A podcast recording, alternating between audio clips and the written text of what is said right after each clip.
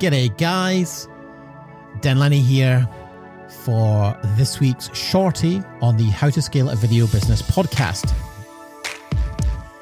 Here we are, 23rd of February here in Australia, episode number 159.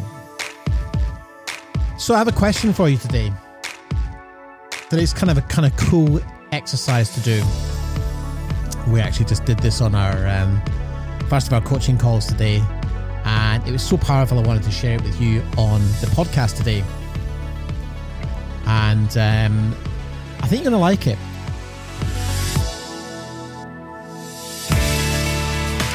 So, I want to ask you a question. What would your life look like if you doubled your profit this year? Not necessarily just your revenue, but your profit. So, I want you to think about what you took home last year from your business. And I want you to imagine that 12 months from now, you're looking back on this year and you doubled your profit. Now, forget about whether or not you think that's possible at the minute. I just want you to sit in the space. Imagine I've waved a magic wand and I want you to think about what would life look like. So, how would your life look different? How would your days look different?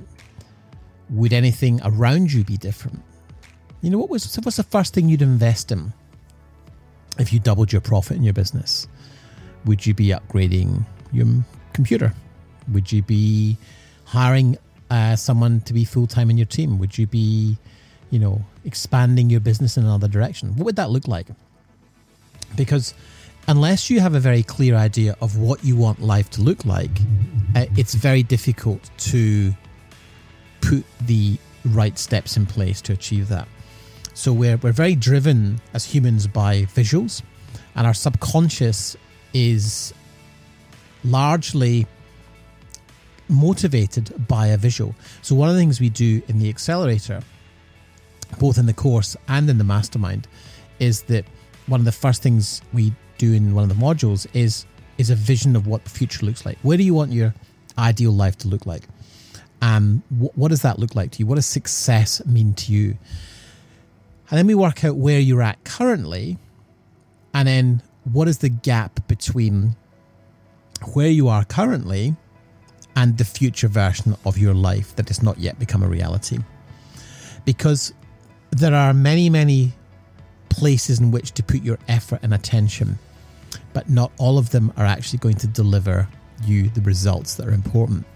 Uh, it's very easy to get distracted and be putting effort into places that isn't necessarily going to benefit you. So, back to my original question what would life look like? How would life look different for you if you doubled your profit month on month? So, if you're making 3000 a month and you were to be making 6000 a month, what would that mean for you? And that is really what I want you to think about today because it is absolutely possible to double your profits in 12 months absolutely possible if you focus your attention in the right place, in the right areas, and you do the right things. So, we were discussing this morning on the coaching call what are the things that prevent us from doubling our business? And it's almost certainly mindset. It's a mindset of not believing you can, and therefore you end up sabotaging, self sabotaging your ability to double your business. Most of the areas where I see the opportunity is is in in marketing and sales. And that is something that usually makes filmmakers freeze. It's like marketing and sales. But look, look at it this way, you know, as a business owner, your number one moral responsibility to your business is to deliver the maximum return for the shareholders. And if you own the business outright yourself, that is you. You're a shareholder in your own business. And if you are just kind of, you know, doing everything yourself and and you're trying to just kind of brute force your way through your business, then you are not maximizing the return for the shareholder. You have a job that is very poorly paid. And I am not sitting here in an ivory tower because when I was running my company in the UK, that's what I was doing. I was doing everything myself. I was trying to maximize keeping all the profit myself. I was shooting, I was editing, I was producing, but I got really burnt out and I realized that I couldn't scale the business alone. And so I started hiring contractors. And for me, the biggest thing was letting go of the shooting because I was a DP. I love to shoot, I love to light. It's what I'd always done. But I realized that I could not scale my business if I kept shooting everything. Um, I love to edit. I'm a very good editor, but I realized I couldn't scale my business if I kept editing because if I was producing everything and shooting everything and editing everything, then nothing else was being done. And what you need to do in your business to maintain revenue is to be continually filling the front end of what we call your funnel, which is the front end of your business with inquiries. And you know, a, a, lot of filmmakers I speak to talk about word of mouth is their is their main source of business. And, and and referrals are indeed an incredible source of business, but they're not predictable unless you have a predictable system. And so if you are um, you know, just relying on word of mouth. And then what happens is you get busy on a project. So you start to produce it, you shoot it, you edit it, and you don't follow up with anyone for a few weeks. People start to forget about you. Now, the issue with that is that that is what spirals the roller coaster feast and famine. Because if you're not consistent up front with your lead generation and your and your amount of opportunities coming into your business, then you're not going to be able to deliver consistent lead flow and consistent opportunities to your business. And so th- there is definitely um, a point at which, um, you know, you don't have quite enough work coming in to justify hiring someone. But then if you don't keep doing the marketing, you won't have enough work coming in. And, and, and there's this kind of spiral, it's a vicious circle. And so the, the most common first hire is to outsource the editing because the editing is something you can do remotely. It's something you can do, you know, sharing files in Premiere, doing proxy workflows, uh, sending drives to people. It's all possible. Um, one of my clients, Andres, um, runs a company, um, Real Life Studios, and they have a post production company in Guatemala, and they are able to provide um, post production services offshore at a lower rate than domestically, but with the added advantage of skills.